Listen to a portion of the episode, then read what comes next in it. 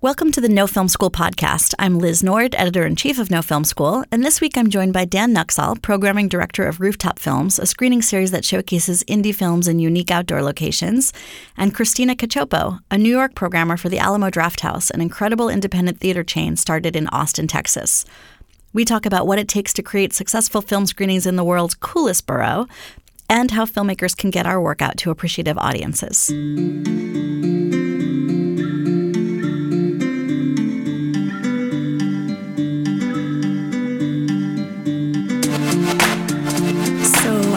To start by having you guys introduce yourselves and sort of talk about the paths to getting a couple of the coolest jobs I've ever heard of.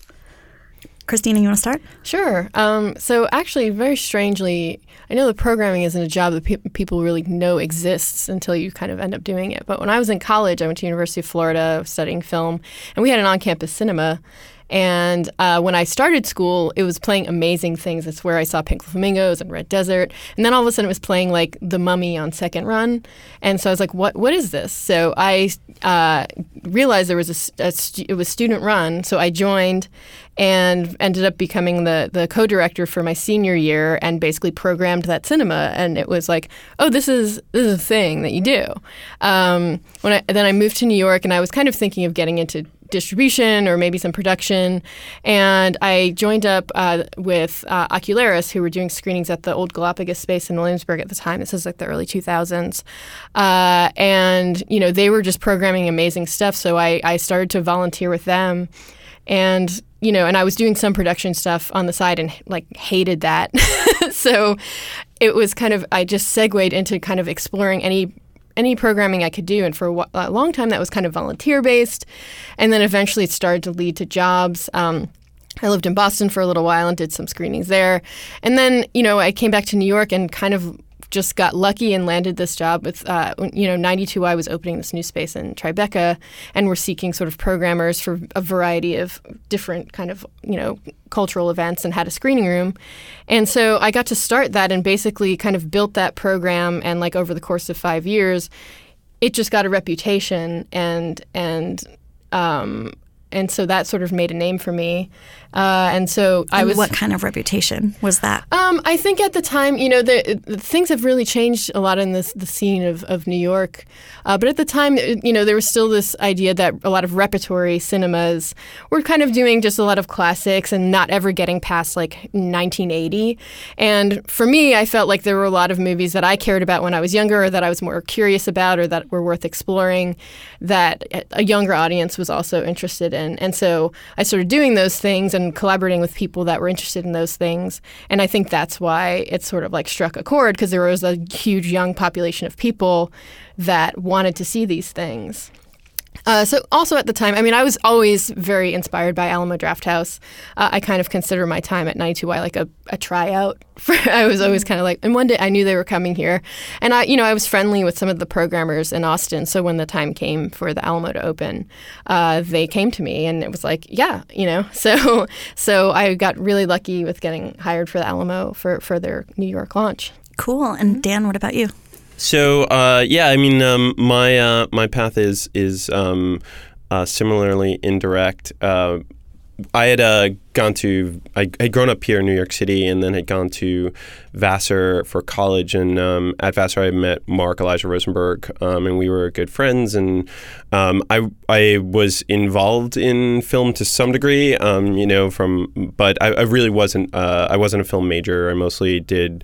Um, uh, I was an English major and um, did a lot of comedy in college actually. Um, and then when I got out, I was actually doing mostly music and recording. Was working in a recording studio and working on a, a bunch of different projects doing that. And um, but the very first year when we got out of Vassar, uh, Mark wanted to put on a screening and um, didn't want to have to rent a theater, and so he just uh, he had a rooftop on uh, his East Village tenement apartment and um, just invited a bunch of people over and had a few hundred people that came through that night. Uh, it was a really successful night, and he was mostly showing films, some of his own shorts, shorts by friends that uh, some of his friends had made, and uh, everything was on 16 millimeter. A couple of people brought their own films um, and showed that, and uh, it was a really fun night, and uh, just everyone had a really great time, and uh, you know, as Cristina mentioned, the um, the independent film scene in New York has changed a lot over the last 20 years. So this was this was 1997, and um, there certainly there were repertory theaters and there were you know a, a, couple of theaters showing independent films around the city, but you didn't have nearly the same number of film festivals and and and different film organizations or um, theaters showing new independent films. Um, so you know you could see stuff at you could get stuff at the video store, and there was the Angelica. And what's that? yeah, exactly. Um, you know, but uh, but pretty much like you know a, a, lot of the stuff that we now consider like being the low budget independent films just weren't being seen, and more and increasingly more were being made. Um, and so we started um, doing screenings actually the next year on in '98 on my roof in Bushwick. A couple of friends of mine. Uh, um, uh, moved to Bushwick well, well, well before um, the mass gentrification began, and we just had this giant twenty thousand square foot roof that we could do whatever we wanted with, and we built a screen up there and just started showing movies. Um, that that summer '98, and then slowly went from showing one movie a year to four movies a year to eight movies a year, um, and uh, eventually had to move out of that place after a long battle with our landlords, um, and not over rooftop, over just them trying to get as much money out of us as they possibly could, and uh, but um, at that point we realized that um, you know Mark and I were both putting in a bunch of work. There were several other um, people who were putting a lot of work as well. It was an all volunteer organization at the time, which was manageable a couple a couple years prior to that, but then became completely unmanageable um, for us to do that and be doing a bunch of other things at the same time. So we still continued some of our other projects, but largely our full time jobs became working for Rooftop, and increasingly it took over more and more of our lives. Um, and uh, we incorporated and and um, started doing screenings at multiple rooftops around the city and ver- some other lo- outdoor locations that weren't rooftops, and um, became a nonprofit organization and just built it up from there. And uh, it's now a substantially bigger organization than we ever imagined it might be. Cool. So, as Christina mentioned, people don't even necessarily know this is a thing. I think filmmakers know that there's like an actual person or group of people in between their film and a screen, but but a lot of people don't. So, what do you actually do? What's your like day to day? Um, for me, you know, uh, since there's a variety of things that I would program, including older films as well as uh, newer films, and so, you know, a lot of times it's research, it's thinking about what hasn't maybe shown and what might be out there, thinking about anniversary screenings, thinking about maybe actors or directors who haven't been celebrated. And then also thinking about what, what is coming out and, uh, you know, maybe isn't getting represented uh, in, in New York. Um, and you know filmmakers that might be local that we want to work with, things like that. Uh, you know, I'm I'm huge into 35 millimeter, which also Alamo is a huge supporter of, and Alamo has an archive, American Genre Film Archive, that uh, has a lot of these kinds of films. So, also looking there and thinking about you know I, I, for me, I like to be surprised when I watch movies, and so that's sort of what I'm always looking for is, is the ability to share things that will surprise people. Mm. Uh, so day to day, you know, it's it, it, there's also the nitty gritty of booking the films, tracking down who has the rights to the films, where there might be a film print if you can't find it. Uh, things like that are are like take a lot more energy and time than people realize because a lot of people are like, oh, but that's on DVD. You just get it. And it's like, no, but somebody owns the rights. We don't know who it is. We're trying to find that. We want to know if what's the best format to show it in theater. We also want to make it the most exciting kind of event. So who can we invite to make it more exciting? Uh, that's kind of part of it, I guess. Uh, yeah. Yeah, and I mean, with Rooftop, our uh, you know our, our primary focus is the Rooftop Film Summer Series, and uh, the summer series, uh, pretty much without exception, consists of new uh, new independent films or foreign films that haven't yet gotten theatrical distribution. Mm-hmm. So, um, whereas Cristina's doing um, a, a, lot of uh, uh, somewhat older films, um, Rooftop is pretty much only doing new independent stuff. So, um, you know, in many ways, the way that we operate is like um, like a lot of film festivals in that we're drawing from from a submission pool. We'll get uh, about 3,000 submissions into us each year, um, which uh, we have a team of screening committee people and programmers who go through those and, and, and look for the gems in the rough. Um, and uh, we also travel to film festivals, request a lot of films that we hear about from other film festivals around the world, um, request them in, check them out, and, uh, and then program our summer series slate. And um, it's a tremendous amount of film watching, more than anything else. Uh, from the programming side, I mean, I've got a number of different functions in my job I also have to handle sponsorships and, and hiring all the employees and various other things. But um, figuring out ways like where the screen will go on a roof and those sorts of things. But from a programming perspective, yeah, my job is mostly um, working with um, my fellow um, full time programmers to um, manage that screening committee staff and um, have them go through everything and pick out the things that uh, we really think are special and exciting, and then figuring out if it's actually possible for us to show them on the proper schedule and whether we're going to have to fight over a New York premiere status or various other things like that. Um, then lock them into a date and a venue that makes sense. A lot of logistics. There's a lot of logistics. Yes, for both of us, I think. Yeah, most people think of whenever anyone says, "Oh, you've got such a great job," they imagine that I just spend most of my time watching movies and picking films, and certainly that's that's part of my job. Um, but uh, yeah, that's probably about one quarter of my job. You know, three quarters there's logistics and figuring out how to make everything work. Yeah, and, and each of you aren't just showing films anywhere. You're showing films in New York and in, mostly in Brooklyn. I mean, you're now, Cristina, going to all be in Brooklyn, mm-hmm. right? And Dan, you're, I mean, Rooftop seems like these days is primarily in Brooklyn. Am I right? Yeah, it varies from year to year, just depending on venue availability. Mm-hmm. We're about probably about we're a little more than half in Brooklyn uh, this year, but there's some years where it's it's um, it's more evenly spread out. But we're we'll do screenings in all five boroughs this year. Well, as our listeners know, we're based in Brooklyn, and um, which is, of course, part of New York City. And so it's it's not just like programming films anywhere. Like this, you know, people all around the world are looking here for what's next as kind of you know an arbiter of cool. So what's what do you think is different uh, about um, programming here, or like what what are some things about New York that you keep in mind when you are looking for films? I think that New York has a very adventurous audience. Uh, it's funny because I do pay a lot of attention to what plays in other cities, mm. and uh, also to what ends up being successful. And I, you know, I have that ability even with there being Alamos in other cities. Uh, but you know, New York is a place where you can go to a Chantal Akerman like musical from the '80s, and mm-hmm. at at Walt, the Walter Reade, and it's sold out. You know, like there's that curiosity to see something like that, like an obscurity like that. So that's kind of what I like the most about it is that people are willing to take chances. Yeah, I definitely agree. I mean, um, you know, when I look around at uh, or talk to my friends who program at other regional festivals around the country, um, you know, they have jobs very similar to mine in a lot of ways. Um, but almost without fail, you know, when we talk about programming, there'll be some film that we, you know, we both seen and we both really love, and they'll say, "Oh, I'd love to show that."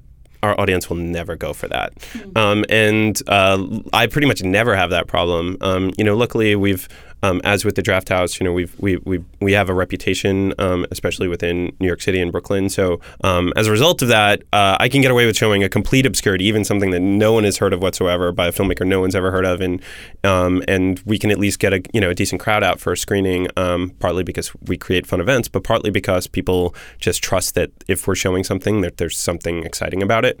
Um, and uh, in a lot of parts of the country, a lot of parts of the world, that's not the core independent film audience audience is, you know, they're maybe more adventurous than a mainstream crowd, but they're not really looking for something that's going to completely surprise them or take them off guard. And um, you know, as as Cristina mentioned, as a programmer, we're looking for surprises, and like um, that this job would be so boring if my job was really to just find things that people are okay with or that people are comfortable with. Um, frankly, I wouldn't really be that interested in it um, if if that was the case. If I was just trying to find things that I know people will like.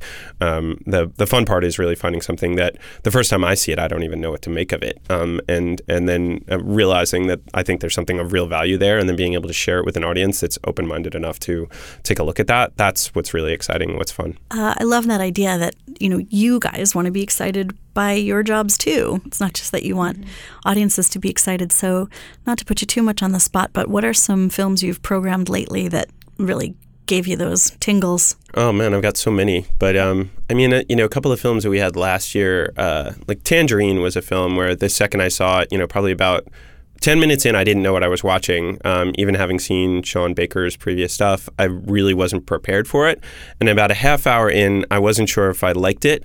And about 40 minutes in, I realized it was like one of my favorite movies in years. Uh, just a movie that, um, you know, combines so much energy and um, just didn't look or feel like any movie I'd seen before, and was like in the end actually really heartwarming, but at the same time, you know, presenting things that you know certainly made me at least a bit uncomfortable, um, and that you know it could combine that heartwarming entertainment value with um, you know this really vivid cultural study um, and all those things happening all at once. Uh, that sort of o- overwhelming feeling was what really excited me, and was you know one of the reminded me of the type of films that first got me excited about um, like truly independent cinema and when rooftop films was getting going because it just seemed like it was coming out of left field Wow, yeah. I mean, we've talked about Tangerine on this show before too, because you know, from our our listeners' perspectives, it's a, it's an exciting film because it was shot entirely on iPhones. Mm-hmm.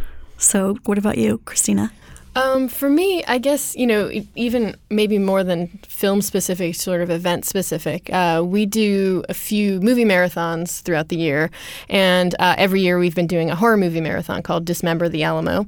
Uh, so over the past few years, I've I've programmed that in Yonkers, and we do it as a surprise, like unannounced title thing. Uh, so you know, I, I the audience has sort of been at the mercy of my my decisions. And i thought very long and hard about the movies i wanted to show. So we would do four movies. Uh, and in last year um, you know i was really thinking about because i'm like okay i don't want to show the movies that everybody's seen before. I don't want it to be friday the 13th and you know um, all that stuff. Like it's, this is this is to kind of get people into maybe something they wouldn't have watched but also strike a balance so that there are some like sort of crowd favorites and then some like discoveries. So this past year, uh, there was a movie that I actually like loved as a child called Lady in White that I hadn't watched in a long time, and so I was kind of rethinking about. it. I was like, oh, this movie takes place on Halloween, and it was filmed in Rochester. Well, you know, so not. I mean, it's still way further upstate, but I was kind of like, this will be sort of a fun thing. Like, it's definitely it's it's a creepy movie, but it's not like a slasher or you know a bloody kind of disgusting horror movie, uh, and uh, I was really excited to include that. And it, it was like a, a, huge risky thing where it was definitely divisive, where some people were like, uh uh like, why are you showing this, like, sort of like kind of schmaltzy, you know, like, like Spielbergian kind of movie? But other people were like, no, this is great. Like, it has these, like, in, in, just incredible sort of moments that are like, that have always stayed with me and that were still like super effective. So that was a really great thing to experience with an audience. And I think that's also part of it is getting to watch these things with the audience. Like, after you've been thinking about it for months and months, it's like then you get to be there and and see how people react to it. Wow, I didn't even think about that. I assumed sort of once you program the films, you aren't necessarily there. I mean, at Rooftop, you have these whole experiences with bands and stuff, so it makes sense that you'd attend the screenings. But if you're programming theatrically, I mean, it's weird because I think sometimes there is this thing where you're like sick of the movie by the time you're about to show it. But then, like, once you get there, because you've sort of moved on to the next thing, you're already planning the next thing. But then once you're in the environment, it's like, oh, yeah, this is why I like spent all this time working, is because I, I knew that there would be excitement in an audience. And yeah, I think that there are some programmers that maybe just program and then just like don't go there. But for me, that's been part of it. And like you said, like being actually excited about the movies themselves means like you want to be in, in that theater or in that space watching the movie.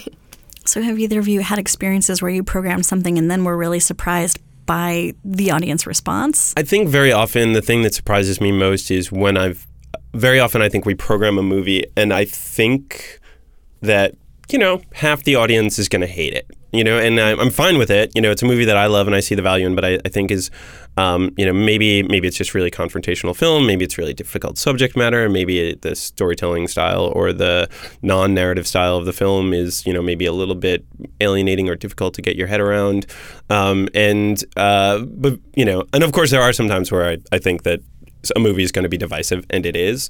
Um, but I'm uh, very frequently surprised at how much people embrace films that I, um, you know, that might have been rejected by most film festivals, partly because they're trans like they're apparently very difficult. Um, and uh, you know our audiences and I think a lot of audiences and you know especially younger Brooklyn audiences are um, you know very quickly embrace them. And there was this one film that we showed um, filmmaker Joanna Arnow uh, made this film I Hate Myself Smiley Face. And um, I didn't know anything about Joanna, um, uh, and it had actually uh, it had come in just it was you know regular submission, and um, I'd watched it, and it's this extremely uh, autobiographical documentary that is um, includes you know like graphic sex scenes and um, is about uh, her very real relationship with this um, kind of racist, belligerent, but somewhat charismatic, um, horrible boyfriend. Um, um, editorializing a little bit here. I hope he's not listening. But um, uh, and you know, and sort of working through her self-loathing via this extremely um, revealing uh, portrait of their relationship. And watching it, I you know, I was I, I I found it really amusing and entertaining, and it was really taut and tightly edited, and I thought it was extremely entertaining. But there were so many moments that made me extremely uncomfortable. I just assumed the audience would give me would that some percentage of the audience would say, "Oh, this is self-exploitation," or w- whatever. They might have some complaint, um, which I think you often see when a movie makes people really uncomfortable. Um, they don't know necessarily what to do with it, and so the reaction is, "I don't like it." Um, and uh, that's kind of what I anticipated a good portion of the audience to, you know, how them to react, and that's not how they reacted at all. You know, I mean, no one left. Everyone stayed. Everyone had a great time. Everyone stayed for the after party. The Q and A was really fun. People really loved it. And um, her next film we had given a grant to, and it got into Berlin after not getting into many other film festivals, and it won the Silver Bear at Berlin. So like, it was very nice to see that. Then her film had been rejected from ev- like I hate my smell smiley face. We did the world premiere because it had been rejected from every film festival, um, and uh, and you know there was a part of me that thought it was r- risky to program even for our audience. But um, I think for me that was a big lesson of just trusting your instincts when you really think something special. Um, you know, not to worry too much about like an audience rejecting it because they're probably going to be more open than you think. That's got to be pretty encouraging for filmmakers as well to hear stories like that. Do you have uh, thoughts? Uh, yeah. I mean, something that is kind of interesting that the movie that I've shown two different times over the course of my career and a very different reaction both times. This movie called The Telephone Book that was kind of lost to obscurity. It's like a 1970 movie. Um, and so at 92Y Tribeca, we had done a screening with with the uh, producer Merv Bloch, who's been known to he he did a lot of ad campaign, campaigns, like was responsible for some of like the most sort of iconic posters for like 2001 and, and things like that. But this movie is very weird, like you know, it was like this New York underground movie, like definitely kind of aiming to be sort of like this like Warhol factory t- type thing. And 92Y Tribeca, like there was a weird reaction. Like there were some people that were super into it, and some people just like like were not into it at all. They just like thought it was kind of bad. Then we showed it in in Yonkers. Uh, there was a restoration by Vinegar Syndrome, and again, Merv Bloch, the, the producer, came up, and that audience was like way more receptive, which kind of surprised me because the Yonkers audience isn't really as adventurous as in the city. So I didn't really know what to expect, but that audience was like really like excited by that, like into that movie, uh, and it was just like, oh, okay, I didn't expect that to happen, you know. And so that, that was a, that was a fun one cool that you both have positive surprises. I'm sure you have had negative surprises. We don't have to get into that. Yeah, we today. try to forget those. We just move on from those. um, so you've each touched on this, but how does a filmmaker get their work in front of you for consideration? I know you, you Rooftop has a formal submission process. Yeah. How does that work? And then are there other ways? Yeah, I mean, in terms of our submissions, we operate like a lot of film festivals. So you can, um, we open our submissions in the fall, and you can just start sending us your movies then. Anything, um, you know, made in the last um, year year and a half um, is eligible to be sent in. Uh, we do program a lot of short films. More, uh, a greater percentage of our program is short films than I think most festivals. Um, so uh, we definitely strongly encourage, you know, um, f- short filmmakers to to send their work in. Um, and um, yeah, I mean, it's, it's, a relatively straightforward process in that regard. And, um, you know, I think we're uh, better about um, submission fees than most festivals Hmm. and things like that. So everyone who submits gets two free tickets to a rooftop show, and that That's is a greater value than the cost of the submission fee. So Hmm. unless you have no intention of ever coming to a rooftop film show, you should totally submit.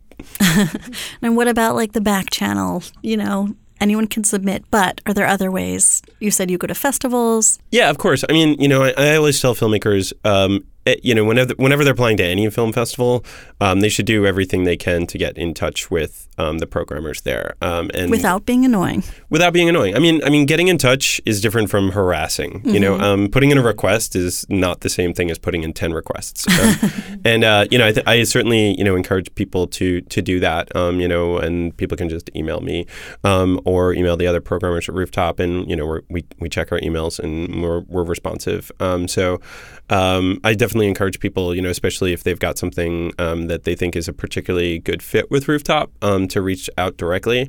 Um, I would say, as a, a, somewhat of a caveat to that, is when you're submitting to anyone or sending your work to anyone, I think people should all, all, filmmakers should take a look at what sort of films are programmed there um, on a regular basis. Um, so, for instance, like Cristina does a lot of repertory films and right. older films, and if someone had a recommendation for some crazy old horror film that really should be, um, you know, get a revival, Cristina would be a great person to reach out to. Mm-hmm. Like Rooftop Films doesn't show repertory films, so if you've got a film that you made 18 years ago that you want to revive, like I'm probably not the person to talk to. Mm-hmm. Um, uh, and that's an extreme example, but you know, similarly, like we don't show a lot of gangster films, we don't show a lot of, you know, um, um, like uh, sort of mainstream com- uh, rom com type films. You know, we don't program a lot of that stuff. So you know, reach out to those festivals that um, are particularly good fit for, or those organizations that are particularly good fit for the type of film that you're working on.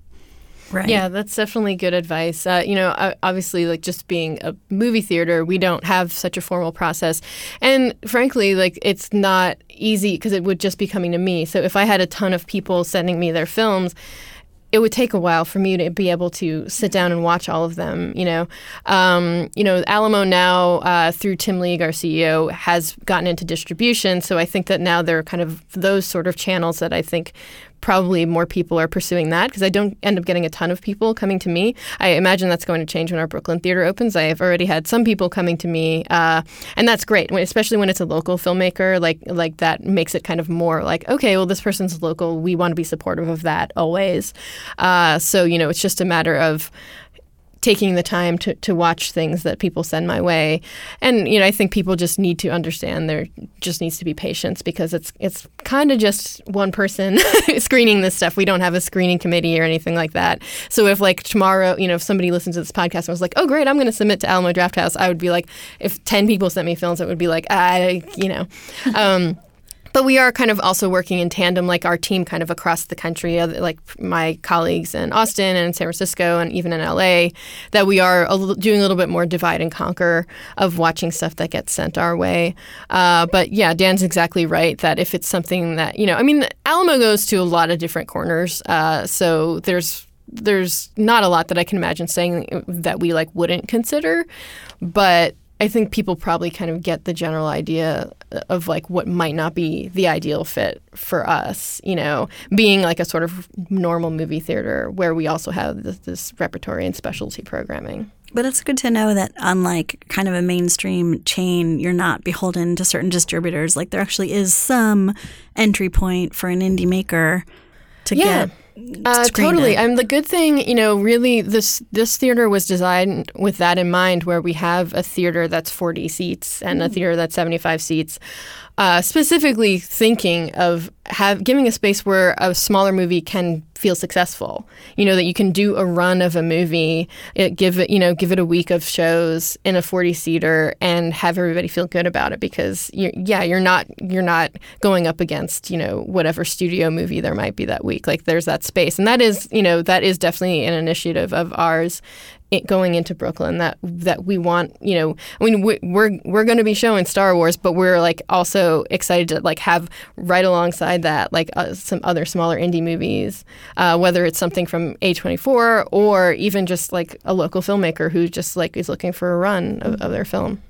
I remember actually I, I, um, produced and did a lot of different work on a, a documentary um, back in 2006 uh, um, called "Kiss My Snake," which was about these Thai snake boxers in Thailand. And um, and uh, Lars, from who was then at, at, the Drafthouse, had seen this documentary. I don't even know how he saw it, but he saw it and um, and uh, and and wanted to give it a run at, at, at Drafthouse. And I was like, okay, that like great, awesome. So and this was the the Austin Drafthouse, and um and so you know we had a run at the Alamo Ritz down there, and um, I was went down there early to promote the screenings, and I was handing out postcards, and I was shocked because I'd go to like a barbecue festival to hand out like postcards, and people were like, "Oh yeah, I saw the trailer for this like before like Transformers the other day," and like just that idea that this tra- like the trailer for our weird documentary about Thai snake boxers was playing before like mainstream blockbusters at not even like the Alamo Drafthouse in like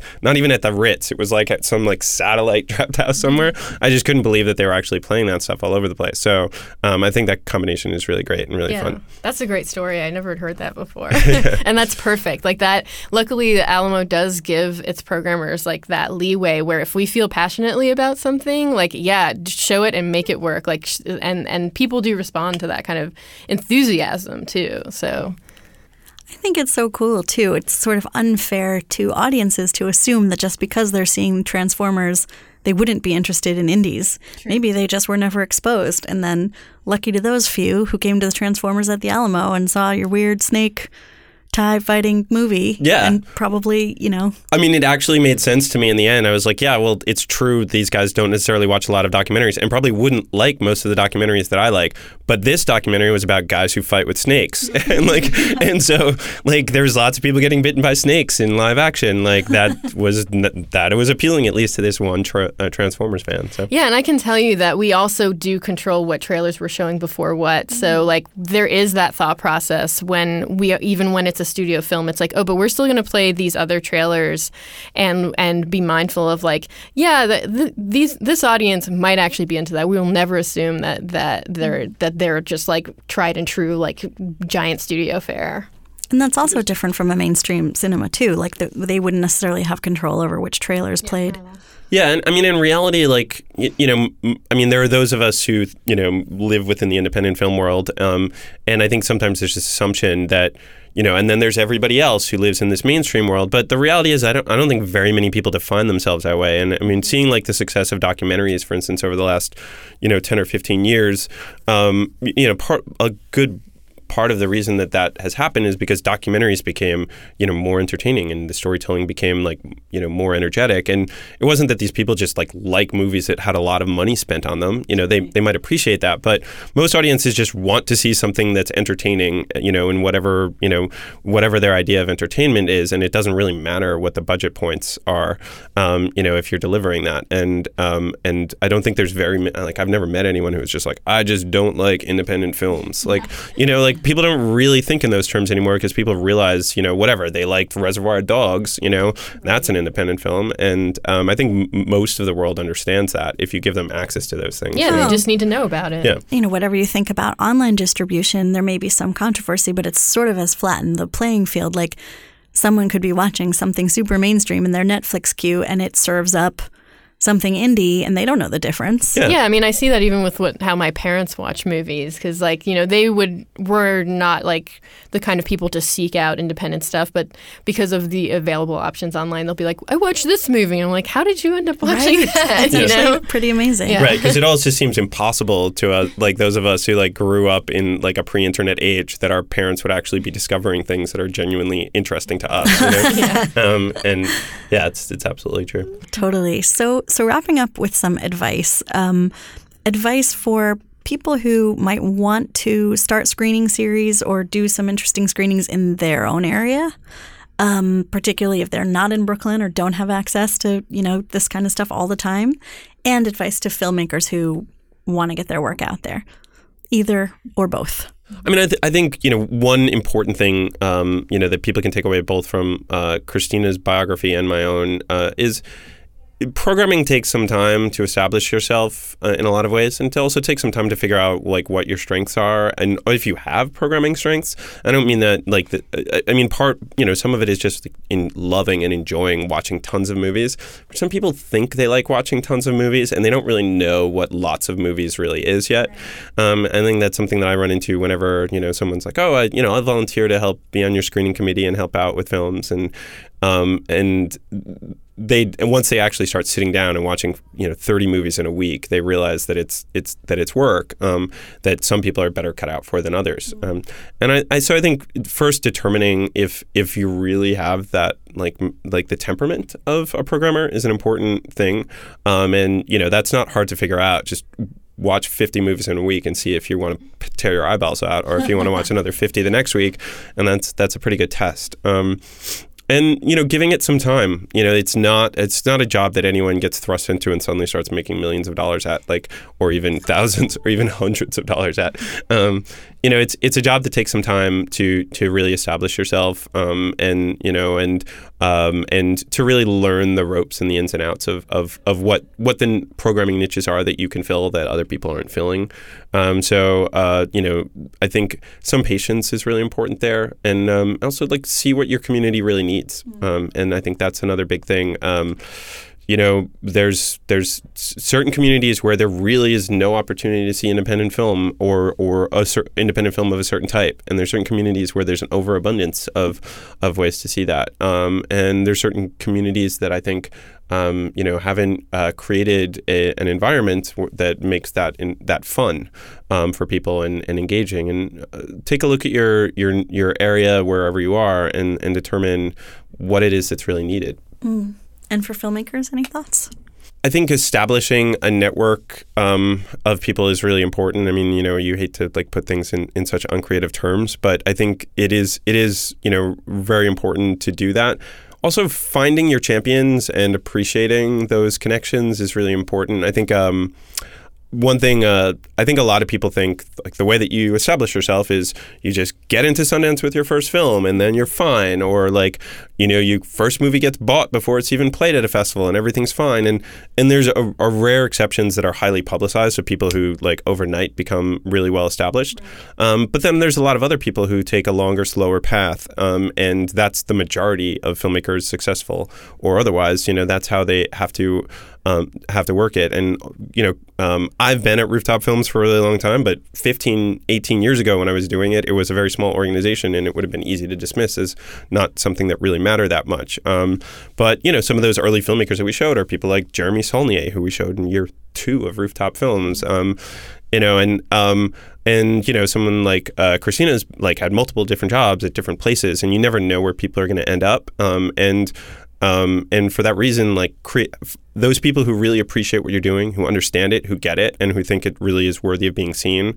Um, you know, hold those people close to a certain degree. Stay in touch with them, um, and uh, because you never know where they're going to end up, or um, you know where they might be able to take you. Great advice, Cristina. Yeah, I agree with a lot of what Dan says. I think there is this thing where people, when especially when they find out about what are, you know, you tell them what what our jobs are like. I like movies. I can do that. Um, you know, we were pretty lucky because I think that back when we started out, like programming was not a thing that a lot of people were looking to do. And these days, it is more competitive. A lot of people do want to be a programmer.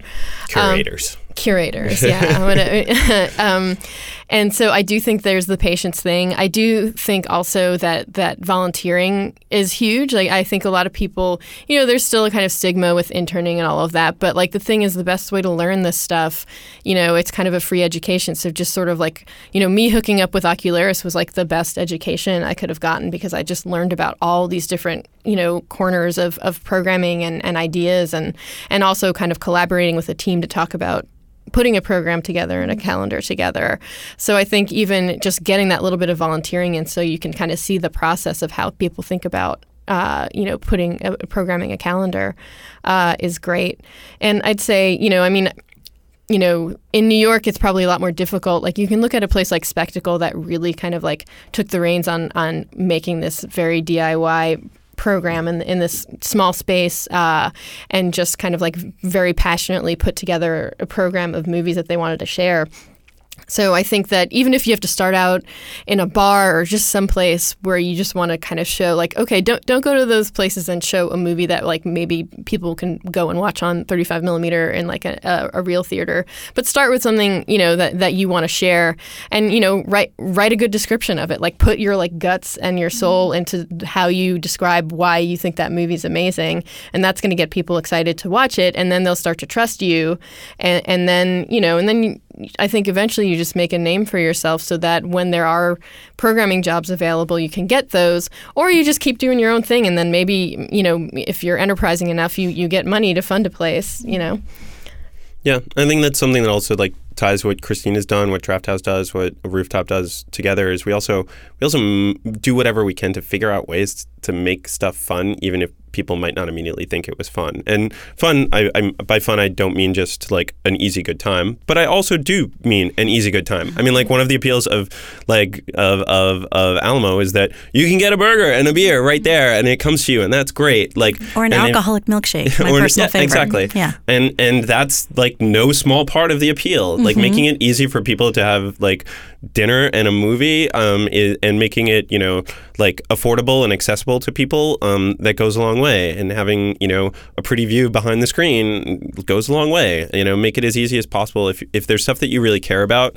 Don't sit around bemoaning the fact that the world doesn't come see it. There are people out there who have figured out ways to get people to see it. You know, maybe not millions of people, but um, sometimes millions of people, and often hundreds or thousands of people. And and that over the course of time can make a real difference. But um, it's if you're a programmer, it's your responsibility to create that environment that makes people want to be there. I think filmmakers can relate to this too. You know, even if, if a filmmaker wants their own film scene and doesn't want to go through normal distribution channels or doesn't know how to get it out there in sort of a typical way, um, we can do our own screenings and think, you know, and take everything you've said into consideration. Like, how do you make this a an experience, a positive experience, even if it's a challenging film?